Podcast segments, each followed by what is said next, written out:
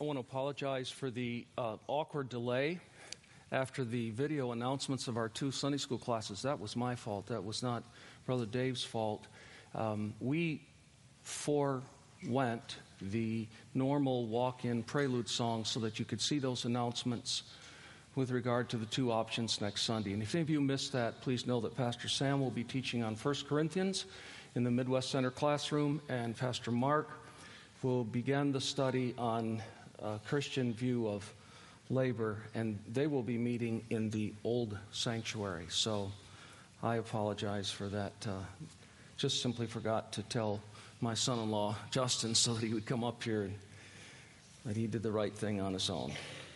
Well, uh, we have just heard in our reading Isaiah chapter 5 and John chapter 15. And as has been said now repeatedly, we come this morning to the seventh and the last I am pronouncement of our Savior recorded in the Gospel of John.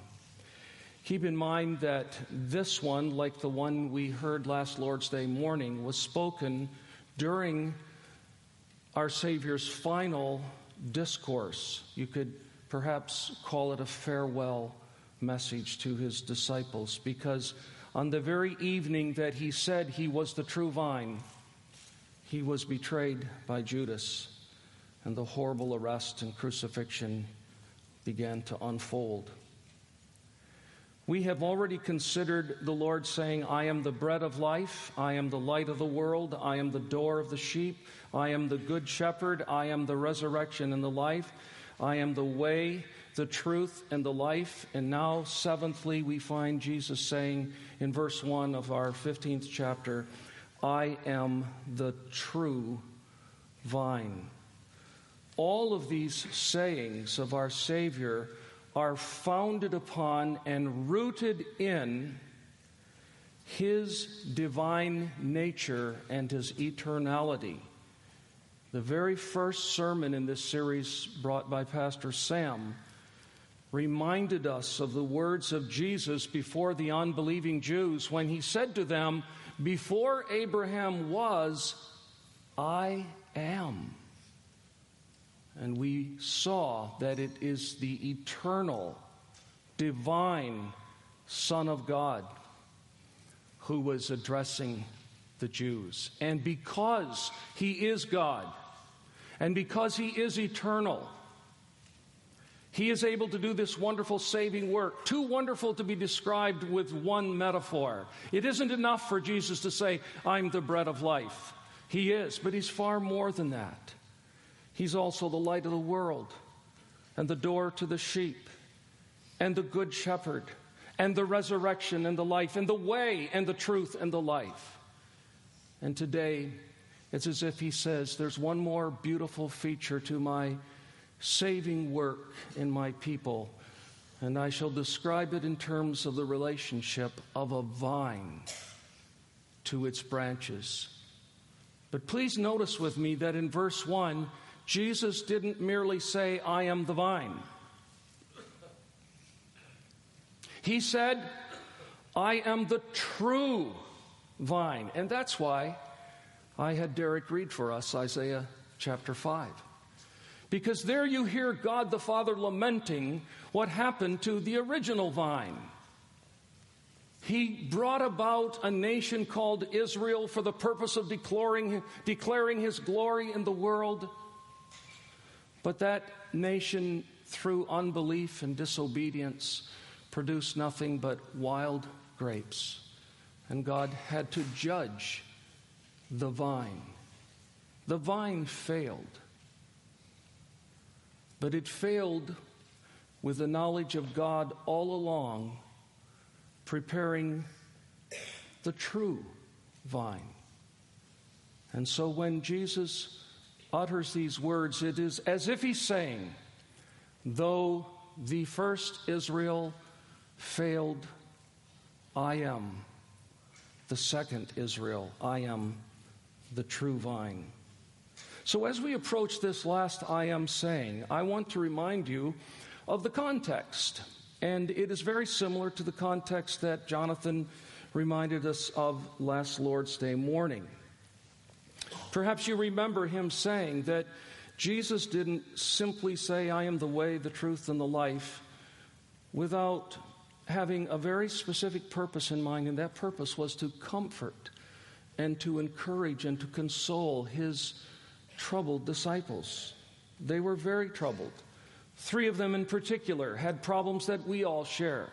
Again, that was made clear to us the problem of faith and the problem of fear and the problem of perception. But don't think that suddenly all of the disciples are at ease and now they're feeling completely good and they're no longer worried and they're no longer troubled. No, they're still troubled. And Jesus needs to say more to them by way of comforting and encouraging them. We saw last week in chapter 14, verse 1, him saying to them, Let not your hearts be troubled. But will you notice also verse 18 of chapter 14? He has to say to them, I will not leave you as orphans. I know that's what you're fearful of, but I'm not going to do that. Notice again verse 27 of chapter 14 Peace I leave with you, my peace I give to you. Not as the world gives, do I give to you. Let not your hearts be troubled, neither let them be afraid. Notice chapter 16 and verse 1. I have said all these things to you to keep you from falling away. And so he was preparing his disciples for the future and for the strength they would need to resist the temptation to apostatize. And then notice, please, verse 6 of chapter 16. But because I have said these things to you, sorrow has filled your heart. And finally, notice verse 22 of the same chapter. So also you have sorrow now. So you see, Jesus is still bringing words of comfort and consolation to his disciples, even, even as he was in the passage we considered together last Lord's Day morning. Seemingly, at least from the perspective of the disciples, everyone had turned against Christ and his disciples. They knew that earlier, perhaps several months before, Jesus said this to them he said, I must go to Jerusalem and suffer many things from the elders and the chief priests and scribes and be killed. And on the third day, be raised. This was working on the disciples. Now he tells them, I'm going away. And they are very troubled. It looked to them like the whole religious establishment had turned against them, and they felt sure that the nation itself had rejected them, and it's as if Jesus says to them, No, no, the nation hasn't rejected you nearly so much as God has rejected Israel.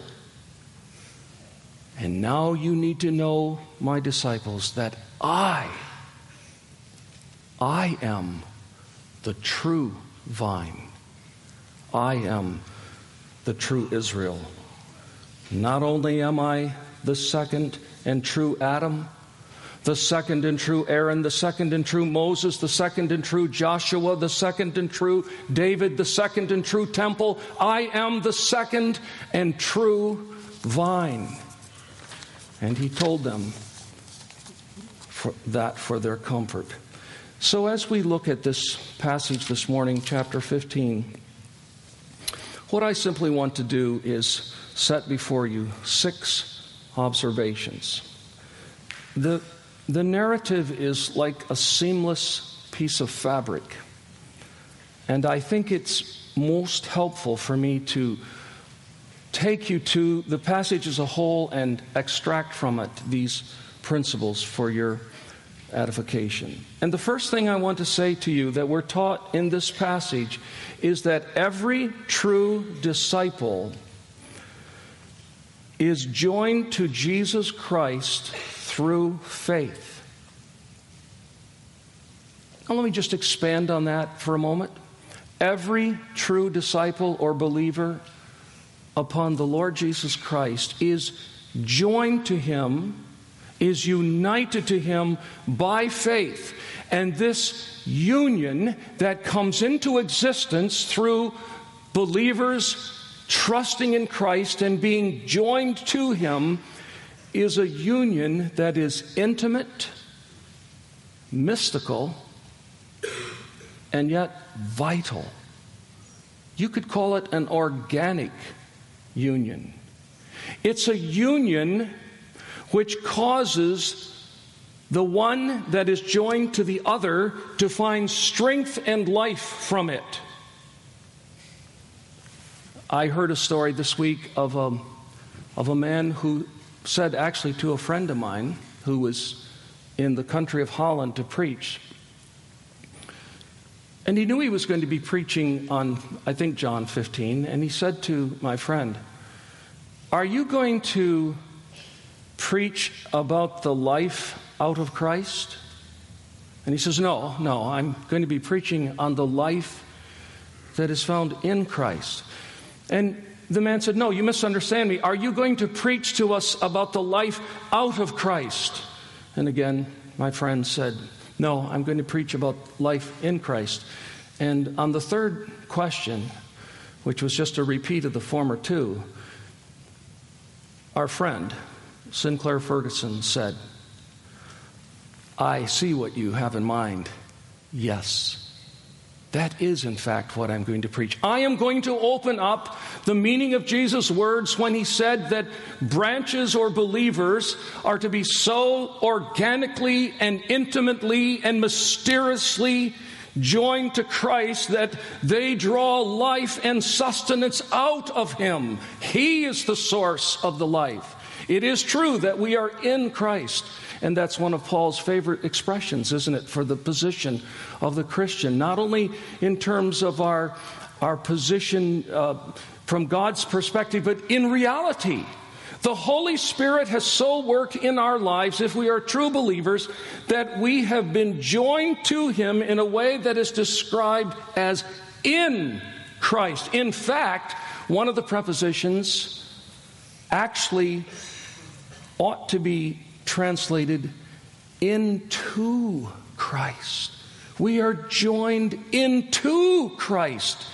And so, what am I saying to you, dear people? I'm saying the first observation that has to be derived from this passage is that every true Christian, every true disciple is joined to Jesus Christ by faith in a way that is intimate, mystical, and vital, in a way that is organic.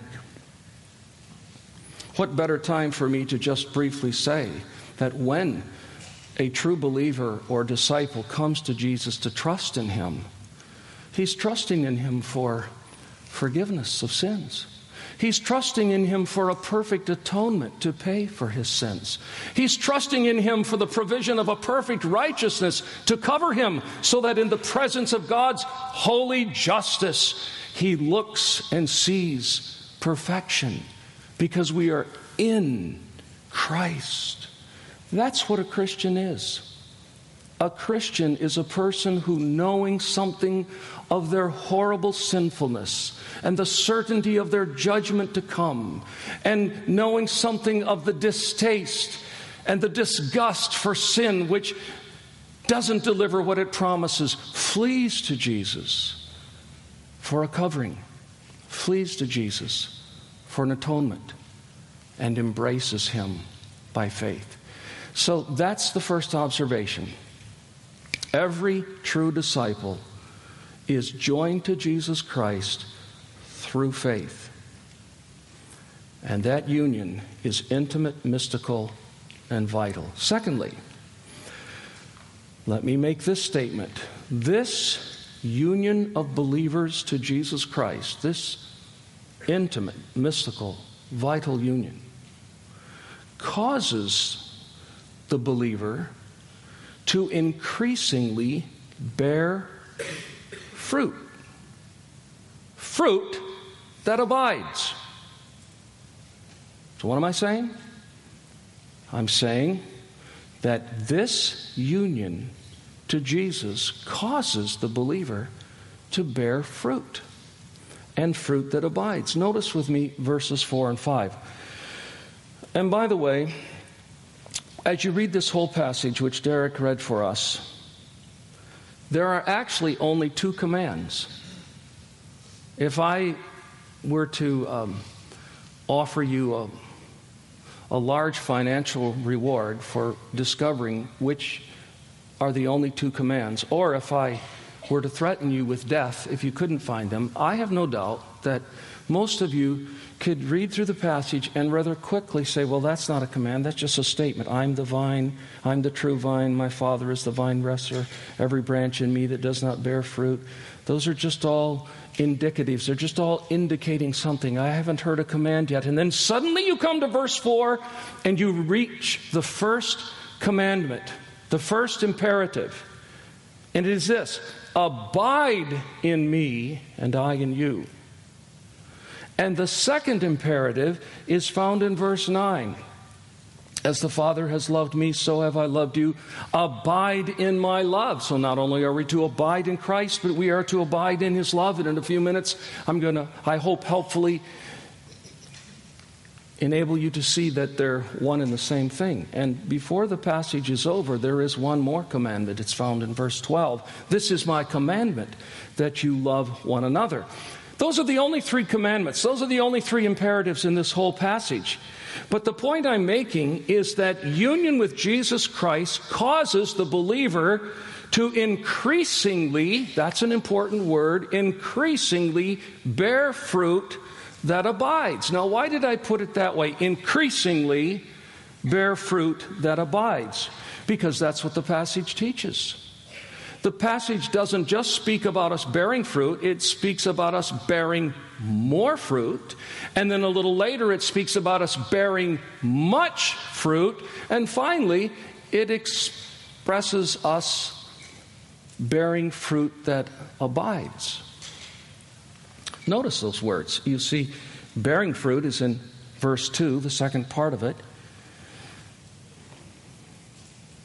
Every branch of mine that does not bear fruit, he takes away, and every branch that does bear fruit. But notice more fruit in the latter part of the same verse. He prunes it that it may bear more fruit. So, what's the deal? Do Christians bear fruit or do they bear more fruit? They bear fruit, and he prunes them so that they bear more fruit. That's the deal. And then when you come down to verse 5, you notice that our fruit is described as much fruit. I am the vine, you are the branches. Whoever abides in me, and I in him, it is he that bears much fruit. And finally, when you come to verse 16, Jesus says, You did not choose me, but I chose you and appointed you that you should go and bear fruit, and that your fruit should abide. So I am describing, because Jesus is so describing, the true believer as a person who is ever increasingly bearing fruit that abides. Now, what is the fruit? Isn't that a great question? Isn't that one of the most important questions? If we preach this whole sermon and, and establish the fact that true Christians bear fruit, but we don't know what fruit bearing means or what it looks like, then we may go away unhelped. Well, it means many things. It just generally speaking, it means that we manifest lives that are completely changed and renewed by his grace. It's the kind of thing that the apostle Paul would describe in 2 Corinthians 5:17. If anyone is in Christ, he or she is a new creation.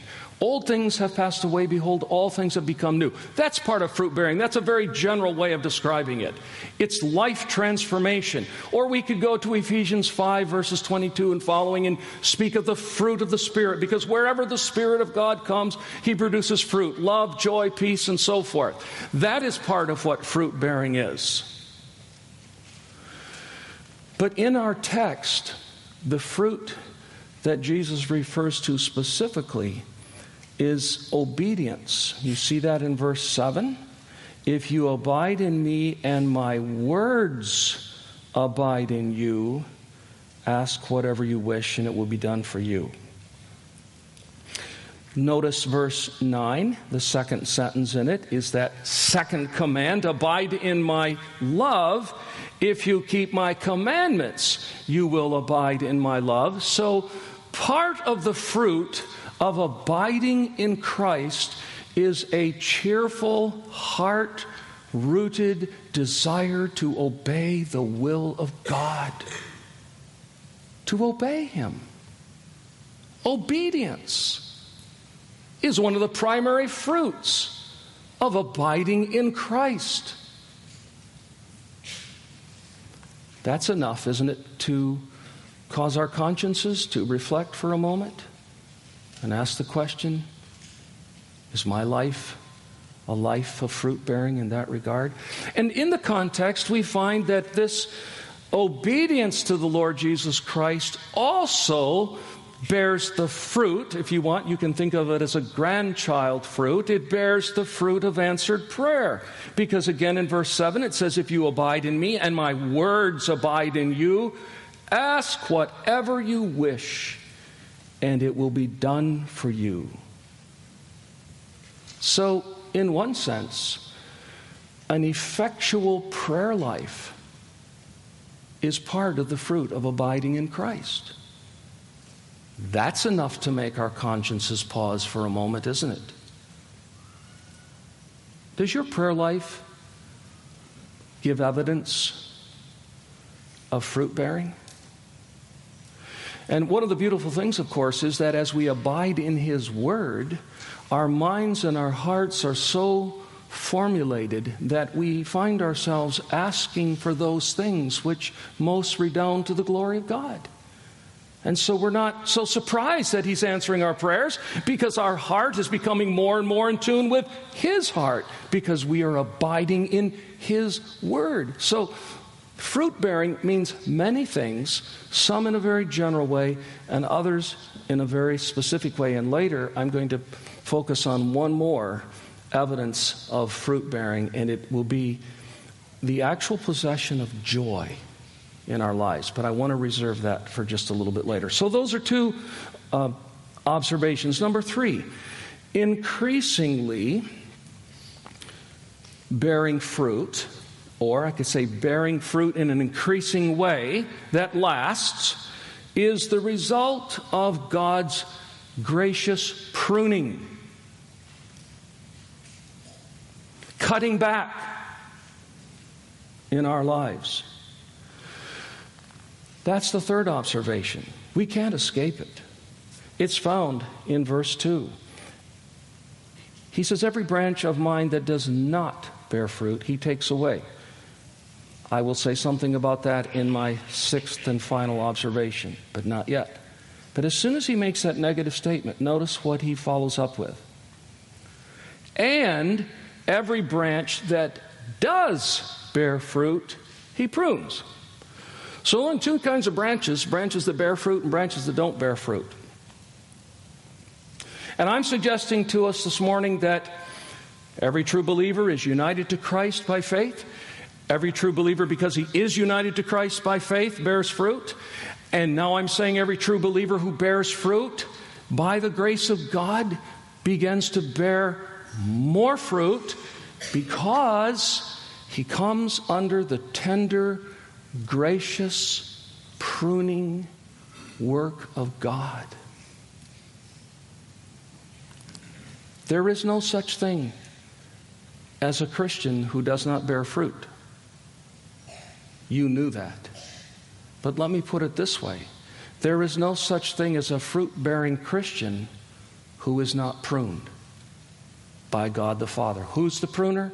the vine dresser. Who's the vine dresser? Jesus made it very clear in verse 1 I am the vine, my Father is the vine dresser, or some translations use the old English word, the husbandman, or the gardener, or the farmer. Now, dear people, I want to say this to you by way of encouragement this morning. I, and by way of being realistic about the Christian life. I want to remind you that every Christian experiences pruning from God. Let me put it this way every Christian experiences pruning from God. Could I say it one more time, a little differently? Every Christian experiences pruning from God. You say, well, you didn't say it any differently. I know. I'm trying to make a point. There is no such thing as a Christian who does not experience the gracious but sometimes painful pruning of God the Father. And He does this for our good. It's very clear from the text. He does it so that we will bear more fruit. And as we bear more fruit, we bring more glory to Him. And I want to encourage you, secondly, by reminding you that not all pruning is the result of sin. Now, I'm not going to uh, let you think that none of it is the result of sin. Hebrews chapter 12 is very clear that sometimes we don't resist sin unto the loss of blood. And sometimes God has to deal with us as a father and discipline us. And yes, sin is met with pruning. But the mistake would be to conclude that all pruning is the result of sin. It isn't. Perhaps most pruning is not the result of sin. It's a desire on the part of God to draw us closer to Himself, to wean us from things which, in and of themselves, are not sinful, but distracting and diverting. Now, let's go back to the analogy, okay? You can, you can envision um, a man who works in a vineyard whose job it is to prune. There are often two prunings one that's very radical in the fall, where you practically cut the vine back to nothing and it looks like you killed it. And the other is the, in the spring when the farmer comes along and he looks at the branches and, and he sees in different places branches that uh, they're not going to bear fruit. They're just tendrils. They just go out, and they're, what they're doing is they're sapping up the energy. And so he cuts, he cuts them all off because he knows they're not going to bear fruit. And even if they did, taking off some of them will help the others have more energy from this organic union to the vine so that it will bear more fruit. This is what God does in our lives. And when He does it, instead of chafing, we need to say, Thank you, Lord. I know that I need this. I know that I am prone to be distracted. I am prone to be diverted, and I don't want to be God. Take away even those things which, in and of themselves, are not sinful, but they're diversionary in my life. Please take them away. You all have heard of the wonderful missionary Amy Carmichael who went to India, a godly, wise woman. And in her journal somewhere, she wrote this as the heading of a prayer concern. Listen, rid me, good Lord, of every diverting thing. How about that for a subject of prayer? Rid me, good Lord, of every diverting thing. And then this is what she says. And she goes to this analogy of a vine dresser pruning. What prodigal waste it appears to be to see scattered on the ground the bright green leaves and the bare stem bleeding in a hundred places from the sharp steel that would be the knife, the pruning knife. But with a tried and trusted husbandman, let's say vine dresser, with a tried and trusted vine dresser, there's not a random stroke in it all. Nothing cut away which it would not have be loss to keep and gain to lose. And so she prays, Rid me, good Lord, of every diverting thing. So I'm quite sure that if we walked through a vineyard at the right time of the year and saw all the stuff on the ground that the vine dresser had trimmed off and saw what she calls the bleeding stem, we'd have said, That is way, way, way too radical. You cannot but have done harm to the plant. And the vine dresser says, Wait, wait until the fruit comes. This is what God does in our lives, dear brothers and sisters. This was pictured by C.S. Lewis in uh, the Chronicles of Narnia, The Voyage of the Dawn Treader. And some of you may remember where Eustace uh, had gone into a cave and became dragon like and wanted to get rid of all these oily scales. And he tried on his own to get rid of them. And every time he got rid of them, they seemed to be right back, just as bad as they were before. He wanted to go into this crystal clear well, this pool, to have his leg healed. And after the third or fourth attempt, the lion Aslan said, You will have to let me undress you. I was afraid of his claws, said Eustace. I can tell you, but I was pretty much desperate now. So I just lay flat down on my back and let him do it. The very first tear he made was so deep that I thought it had gone right into my heart. And when he began pulling the skin off, it hurt worse than anything I've ever felt. The only thing that made me able to bear it was just the pleasure of feeling the stuff peel off. That's how we should feel when God is pruning us. He's taking away things that are diverting, that are distracting to us. We used to sing from time to time, and we ought to sing it again. That good old hymn by John Newton, which is not found in most hymn books, including the Trinity. And many of you will know the moment I began to quote it, what Newton learned. He said, I asked the Lord that I might grow in faith and love and every grace, and might more of his salvation know and seek more earnestly his face. 'Twas he who taught me thus to pray, and he, I trust, has answered prayer.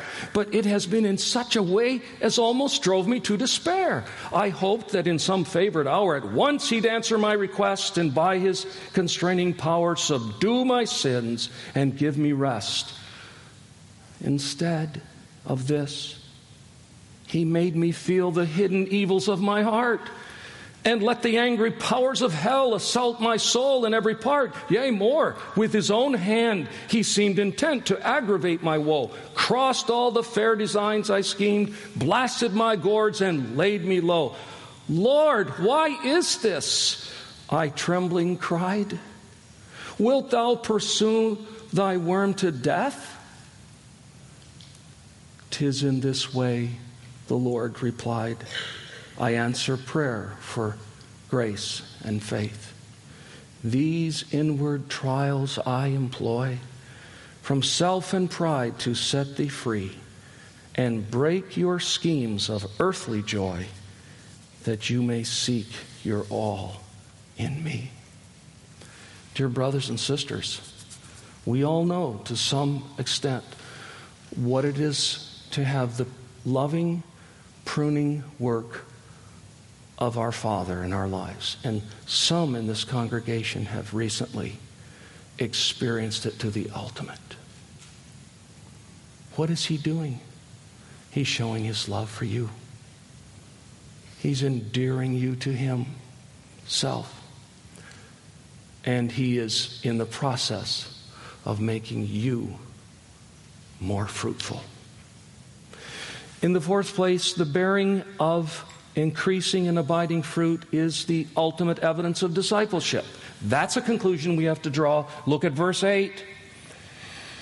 By this my Father is glorified. Let me go back to the last part of verse 7. If you abide in me and my words abide in you, ask whatever you wish and it will be done for you. Okay? A fruitful prayer life.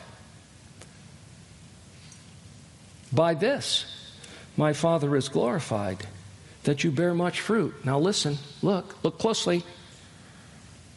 Bear much fruit and so prove. Prove, that's a key word. Prove. Demonstrate. Give evidence of. And so prove to be my disciples.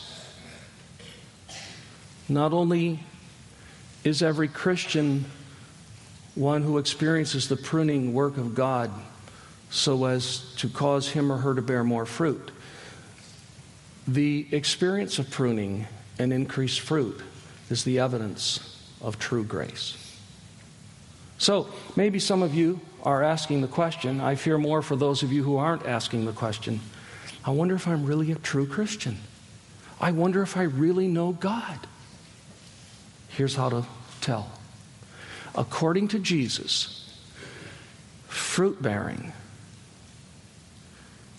is the evidence of true discipleship. Well, by implication, what is non fruit bearing then? Well, it's the evidence of not being a true disciple. And fifthly, our duty is to do two things. I think if I gave you a quiz, most of you could answer it. There were only two commands, well, actually three. But the first two are to abide in Him, to abide in Him, and to abide in His love. That's interesting. Our duty is to abide in Jesus and His love. Look at that second imperative there in verse 8 or verse 9. As the Father has loved me, so I have loved you. Abide in my love. Now, I want to quickly say to you, dear brothers and sisters, that to abide in Jesus and his love is to abide obediently in his words. We've already seen that.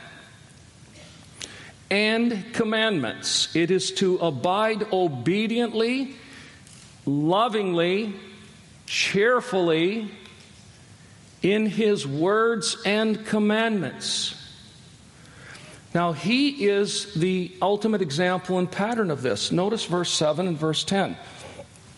If you abide in me and my words abide in you, then go please to verse 10. If you keep my commandments, you will abide in my love. I really shouldn't read the second part of, uh, I shouldn't read verse 10 without reading verse 9. As the Father has loved me, so have I loved you. There's the pattern. The pattern is the love of God for his Son. Now he says, Abide in my love. The Father loved me, and I abided in his love, said Jesus, because I came not to do my own will, but the will of him who sent me. I abode in his love through obedience to his will. And now Jesus says, in the same manner, I want you to abide in my love. And verse 10 says, if you keep my commandments, you will abide in my love. Now, I don't know about you, but that creates kind of a theological tension. You, are you telling me, Pastor Ted, that we have some bearing on the love of God for us that is related somehow to obedience? Because what I've been hearing from this pulpit is that there is nothing you can do to sin yourself out of the love of God. You can't make God love you more, and you can't make God love you less. And I want to quickly say that those statements made with the right qualifications are absolutely true. In terms of God's divine love set upon you from all eternity, expressed in the sending of His Son and the Holy Spirit into your life and bringing you to Himself and putting you in the vine so that when he looks upon you, he really sees his son. In those terms, you cannot increase the love of God for you, and you cannot decrease the love of God. But in terms of our dynamic relationship with him, and that's why I say there's some mystery here. There is some mystery in this text. I mean, the, the mystery was in chapter 14 as well. Look at verse 20 of chapter 14. In that day you will know that I am in my Father, and you in me. Wow. And I in you. Now, if you don't see any mystery there, something's seriously wrong. What is this mystical relationship? We cannot fully explain it or comprehend it, but it is real. And the mystery that I'm pointing you to now is this that in terms of our dynamic relationship and walk with the Savior, we can displease Him by disobedience. You think Jesus feels neutral about disobedience? He just says, Well, I, I, I don't have any feelings about that because He's in my Son or He's in me. No there is a sense in which, out of loving obedience, and I underscore that word, dear brothers and sisters, out of loving obedience, obedience rooted in love, If your obedience to God is not rooted in love, it's legalism. If your efforts to, excuse me, please God are rooted in your behavior primarily and not in what Jesus did for you, it's Phariseeism. But if you hear God say, I am the Lord your God who has redeemed you out of the bondage of Egypt, and then proceeds to tell you what his will for how you live is, you will find redemption and the reciprocal love for God because of redeeming you to be the grand motive of your obedience. Go back again, please, to verse 15 of chapter 14. To, let me just nail that. Let me bend that nail over. 14, 15. If you love me, you will keep my commandments. What is the motive for obedience? It is love. But the irony and the beauty and the mystery, in a sense, of verse 10 is this if you keep my commandments, you will abide in my love. Well, what is the deal? Do we love him first and then obey him out of that love? Or do we keep his commandments and get that love? It's actually both. We love him because he first loved us. And he wrote his law on our hearts. And out of love to God for his grace in our lives, we desire to obey him. And as we obey him out of love, guess what? We abide in his love. That's what the text says. And furthermore, the text says that that's how we get joy. Remember, I told you I wanted to come back to the, to the fruit of joy? So, what are you talking about? I want you to notice again verse 11. 1511. These things I've spoken to you, that my joy may be in you, and that your joy may be full. Now, think about that for a while. What does that mean? Do you know what that means? I didn't know what it meant. I think I know what it means. Say, uh, what are you talking about? Well, let me, let me ask you the question that Sinclair Ferguson has asked. He says, What does he mean? Does he mean A, Jesus speaking, that you, my disciples, may be the source of joy to me. Is that what he means? That, that my joy may be in you. You're the source of my joy. Like you might say to somebody, My joy is in you. You are my joy. Don't we say that to people? My joy outside of the Lord Jesus Christ is in my wife, my children, and my grandchildren, especially, and in you. But you won't be surprised to hear me say that I find great joy in my grandchildren. I used to have two grandsons, I only have one. But as Rebecca said, he just spent the best month of his life in heaven. But you think that doesn't make me look on Judah in a new and fresh way and find delight in him? Especially when Friday night I'm at the Carson's house sitting in a chair and he crawls over to me and he wants me to hold his hands and he stands up with his wobbly legs. And I say, Can you say, Papa? And he says, Papa? I said, Can you say, Papa? And he says, Papa? Are you all hearing this? I'm saying to the people in the house, Do you listen to this? Diane, listen. Can you say Papa? Papa? Four times. Would you be surprised to hear me say, I find great joy in Judah and in Jersey and in Eliza? Of course not. Is that what Jesus means? That my joy may be in you. Maybe. But let me tell you what else it may well mean. It may well mean, as Ferguson goes on to ask, or does he mean when he says that my joy may be in you that we are sharers in his joy? Jesus said, My joy is to do the will of the Father. Jesus is at the right hand of God the Father, now pouring out the Holy Spirit, advancing his own kingdom, creating the new Israel, the, the Israel that is now connected to the vine, that now fulfills the purpose that God originally had. The kingdom advances. Saints are being born. Christ takes great delight, great joy in the advancement of the kingdom. And when we become Christians and are joined to Him so intimately, and so organically and so mystically, it could well be, and I think it is in part, our sharing in His joy.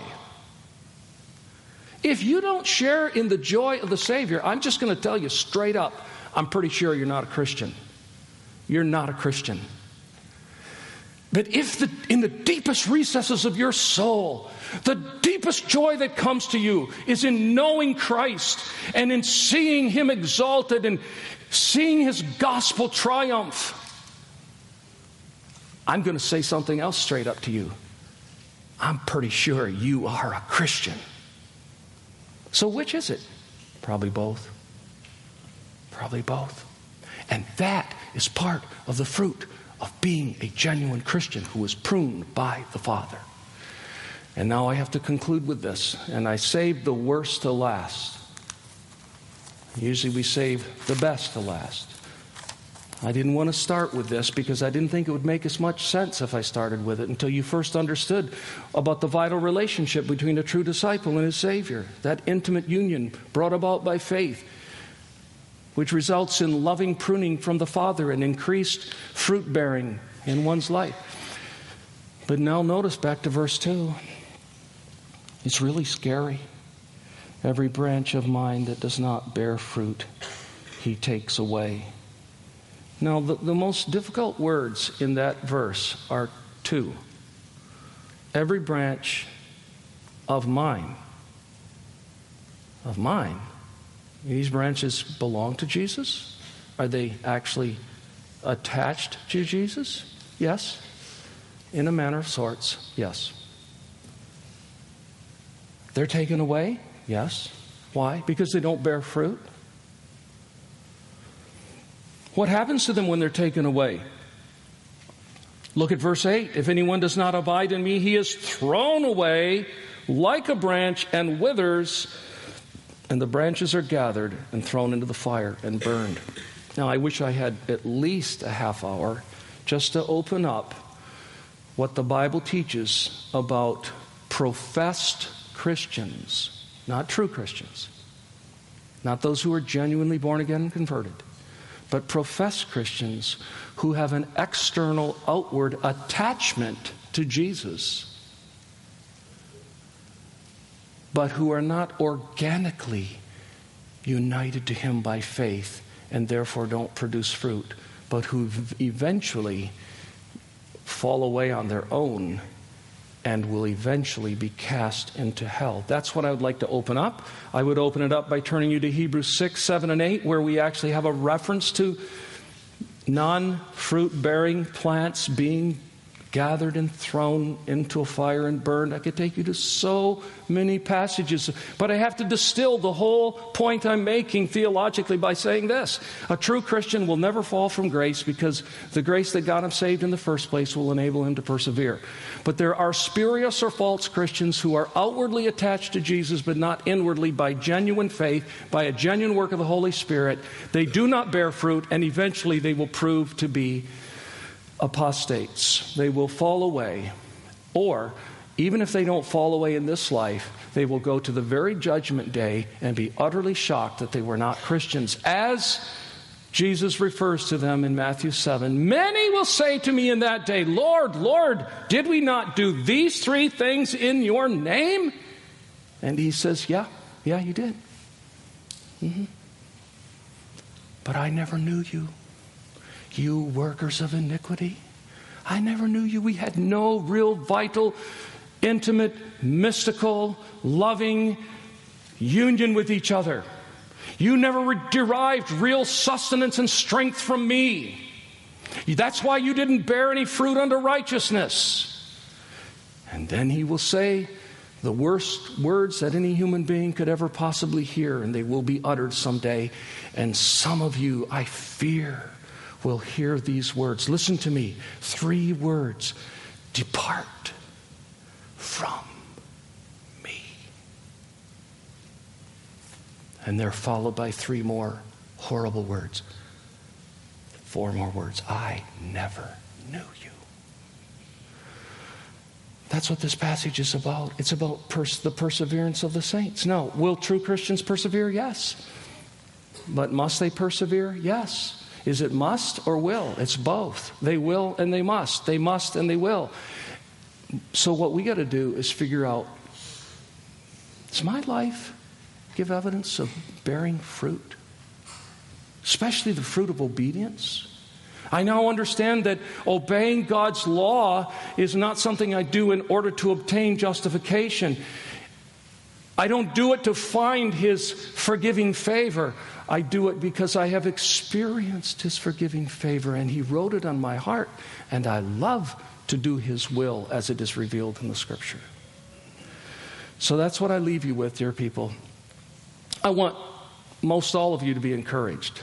And I'm just here to tell you that if you're trusting in Christ and He's your only hope, uh, you're the branch, He's the vine. You're, you're bearing fruit. You're going to keep bearing fruit. He may have to prune you some more. He will prune you some more. And you're going to bear fruit, and it'll reflect in your obedience to His word and your answers to your prayer and the joy you take in knowing Him and being a part of His enterprise.